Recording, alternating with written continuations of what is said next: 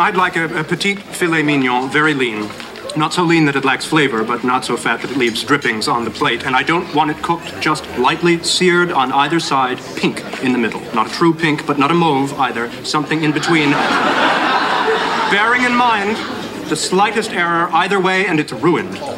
Okay. And that's Niles from Frasier. And have you ever waitresses? Have you ever been a waiter or a waitress, and you sit there and people are saying, "Well, I think I'll order this." Mm, no, maybe not. I think I'll change it to the steak. No, I don't want the steak tonight. Is how's your chicken?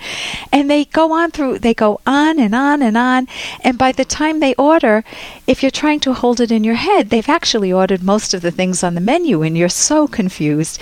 I always not on the waiting end. Um, I used to do some waitressing uh, back in college, but on the other end, I always appreciate it when my server writes things down. When they try to hold it in their head, I don't have the security that they really got what I ordered. I'm Dr. Ellen Kenner. I'm a clinical psychologist, and that means you can get on the line right now and call me with any question that's robbing you of your happiness.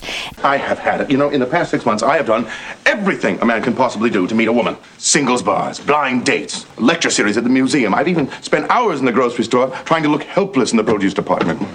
And I'm here to take your calls. My number is toll free 1 877 DR K E N N E R. That's toll free 1 877 Dr. Kenner. And you can visit my website, drkenner.com.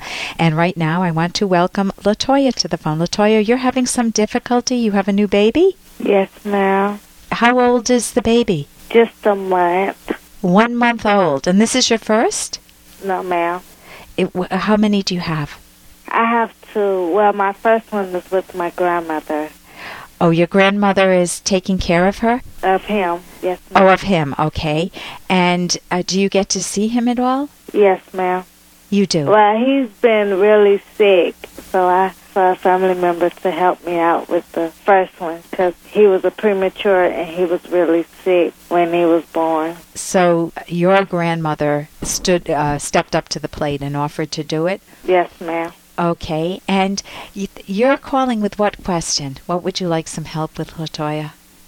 Mostly, I need help with the anger management, figuring out what should I do with my anger, depression, um, and frustration. Okay. And this is you now have a baby at home with you, a one month old baby. Yes, ma'am. Are you worried about harming the baby? A little. Yeah. Tell me what goes through your mind. Well, most of the times I just get scared a lot because I, most of the times I really don't know what else to do. I When the baby cry, what, is it a boy or a girl? It's a boy. Okay. And when Uh, go ahead. Oh no, Mike, you can go ahead. Oh, are you married? Not not yet. We were, we talking about that now. Are you living together? Yes, ma'am. So is your partner supportive of you? Ma'am. Is your boyfriend supportive of you? Yes, ma'am. So he helps out with the baby? Yes, ma'am. Okay, let me go back to the anger. Anger means that you're feeling that something is not fair. What are you feeling is not fair?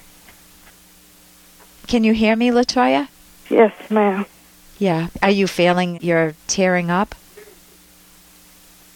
Latoya, can, if you can hear me, can you just let me know that you can hear me? Yes, ma'am. Okay, I want to give you some uh, suggestions. The hospital that you had the baby at, do they have a program for depression in pregnancy at all?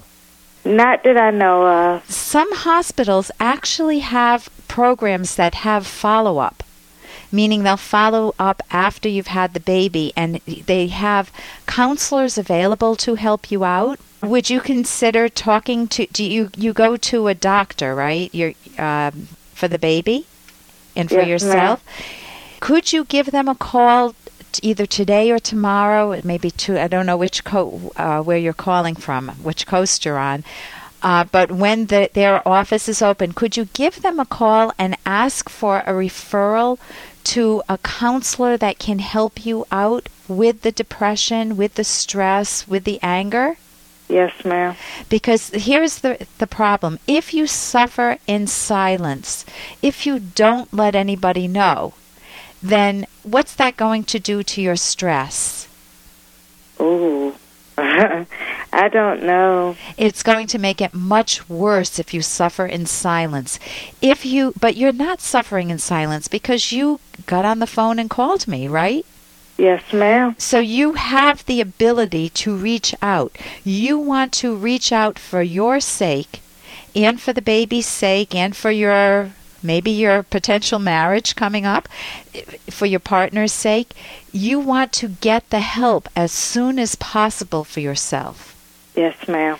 And you can do that by calling your doctor and asking for a referral. Are finances a problem? Is money a problem? Yes, ma'am. If money is a problem, then if there is a teaching hospital in your area that trains doctors, you may be able to get in in a program, a study that gives you free health care, free counseling. But you would need to call your doctor, you would need to call the hospital that you went to to see if they offer such a program. Yes, ma'am. Let me pause for a minute. What are you afraid you'll do to the baby? Is it just hitting the baby? I mean, that's not a just, it's big.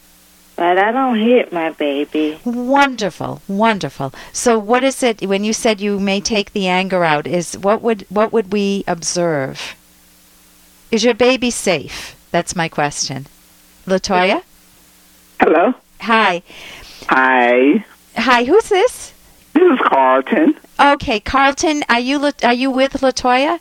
Yes, I am. Yeah, I know she might might be feeling a lot of emotion. She's called me up asking me what she can do. She's feeling a lot of anger, she's feeling stress, she's feeling depressed and she's feeling frustrated. And she's and I I'm recommending to her that she get some counseling locally. Mm-hmm. And it sometimes um, I don't know if she's aware of what resources are available, but especially if she's a new mom, I know she's had another baby, but if she's a new mom, if she suffers in silence, you know, if, if the two of you are suffering, that's not going to help either of you. And she wants, it, it's best if she treats herself the way she would treat a best friend, which would be to get some therapy, you know, to get some counseling. Uh, yep. And so. I know she need anger management classes. Yeah, well, if you call the hospital that that where she had the baby, or Mhm. if you t- speak to either the baby's doctor or her doctor, they may have some studies that are available that might not cost you anything, where she could get counseling for free.